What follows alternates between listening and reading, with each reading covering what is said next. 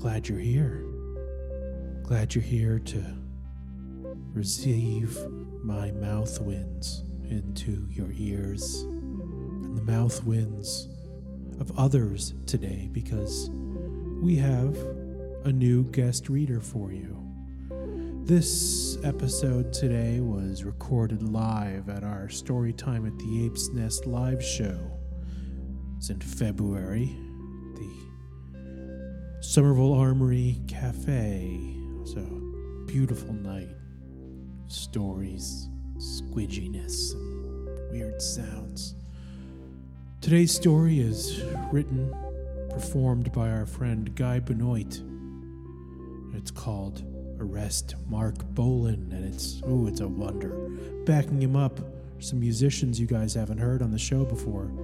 So got another couple of newies for you. The band in question is the Weird Boys of Death Shepherd. So hope you enjoy.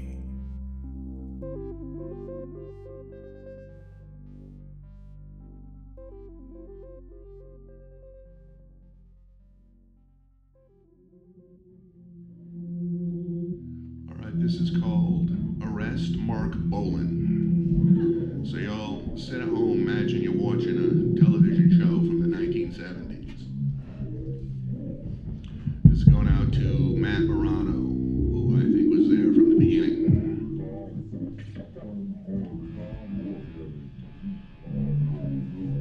Marc Bolan was the biggest rock and roll star in England. But then he was framed for murdering his wife and had to go on the run. He traveled around Europe, barely ahead of the law, looking for the one armed man who really committed the killing and will exonerate Marc Bolan when found. It's Arrest Marc Bolan. Two English people were eating fish and chips at the funeral parlor when they heard a strange piping sound from behind the casket. Boy, that sounds like Marc Bolan, exclaimed one. I say, you're right, answered the other.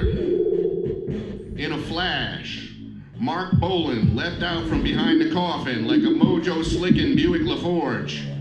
A glitter blur of feathers, sequins, and rhinestones, dashing towards the door, a startled peacock. Core, it's Marc Bolan, shouted one man. How'd he know the deceased?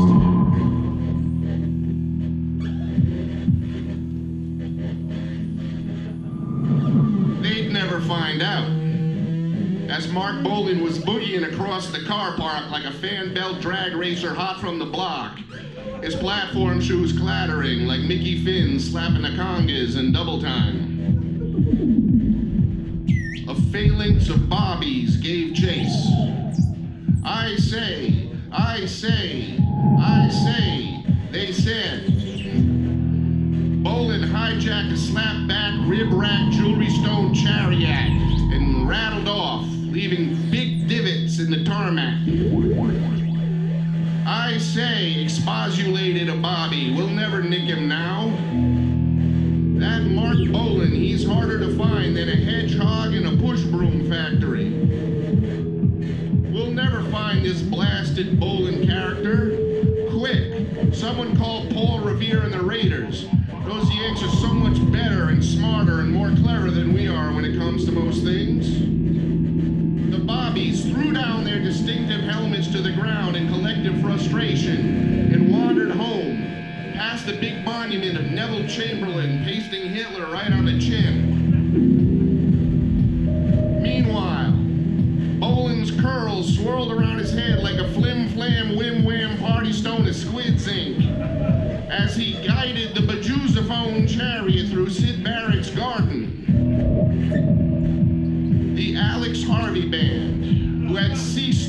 sensational since losing the pennant to the Cincinnati Reds, their mix of music hall theater, glam rock, and working class aunts proving no match for the hitting power of Johnny Bench, Pete Rose, and Dave Concepcion, were failing to distract the young ladies from the absence of the bopping elf. Bryan Ferry was too oily and too old, like a stepfather who refused to put his pants back on. Had returned to his home planet. Within hours, Marc Bolan, a green seen underling druid of the night, had enshrouded himself in the shrubs, only to emerge disguised as Otis Redding. This was back in the 1970s, and you could do stuff like that, and people wouldn't get too offended. Got to, got to, got to, got to rasped Marc Bolan. Meanwhile, Bolan's arch enemy, one armed Davy Jones, the impaired saxophone player of the Konrads, was cackling to himself at the far end of the chip counter at Neville and Ivor's curry establishment. Core blimey, that Marc Bolan is in a fix, muttered Jones, adjusting his Mitch bashed eyeballs with his good hand.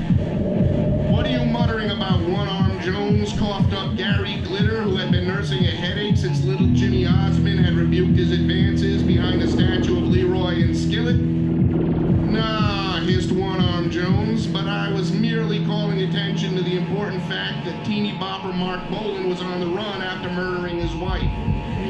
He claims he'd not done her in, reblested Glitter. He claims it were a one-armed villain. One-armed Jones stroked his hand with his chin, or his chin with his hand, while the restaurant's fan his other shirt sleeve, empty, to blow around like a windsock. By this point, Marc Bolan was tunneling furiously under Scotland Yard like a non-stop jump-back mole on patrol. The last place the Bulls would think to look would be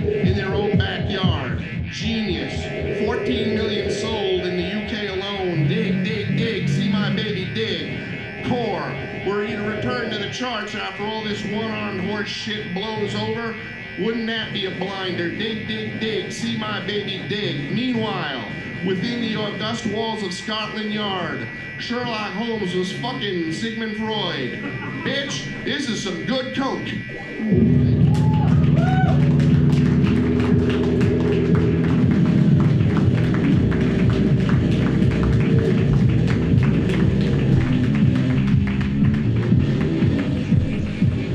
Going for a moment.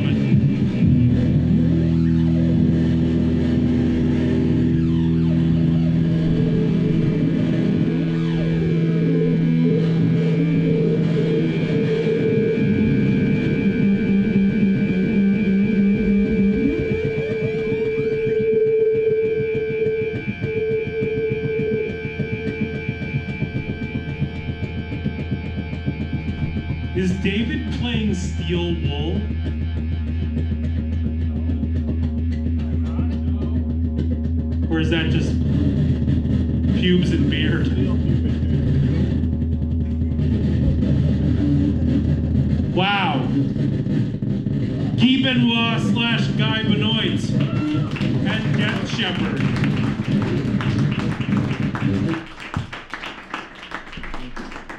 That was made in the greasiest heaven I have ever dared dream of. Thanks, fellas.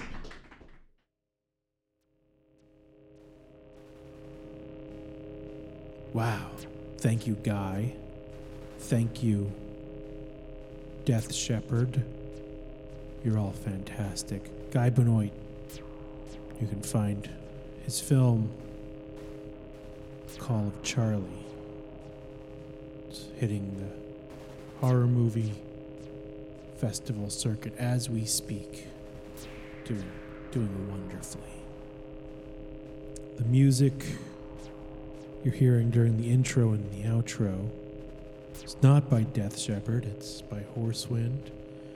This time with Tyler Derryberry and Reverend Al Dedrick. Find that at horsewind.bandcamp.com. Hey, you know what? We've got another live story time at the Ape's Nest coming up. That's going to be Tuesday, March 21st at the Midway Cafe in Jamaica Plain. Hope you can make it. Should be a good one. We've got a heck of a lineup. We've got music from Animal Hospital, Death Shepherd's coming back, a whole bunch of other great musicians, and we've got readers like uh, myself and Angela Sawyer and Tuki Kavanaugh, a couple of others. It's gonna be a heck of a thing to open up on your head. So, well, I just hope you'll join us either live or in your headphones for story time at the Ape's Nest.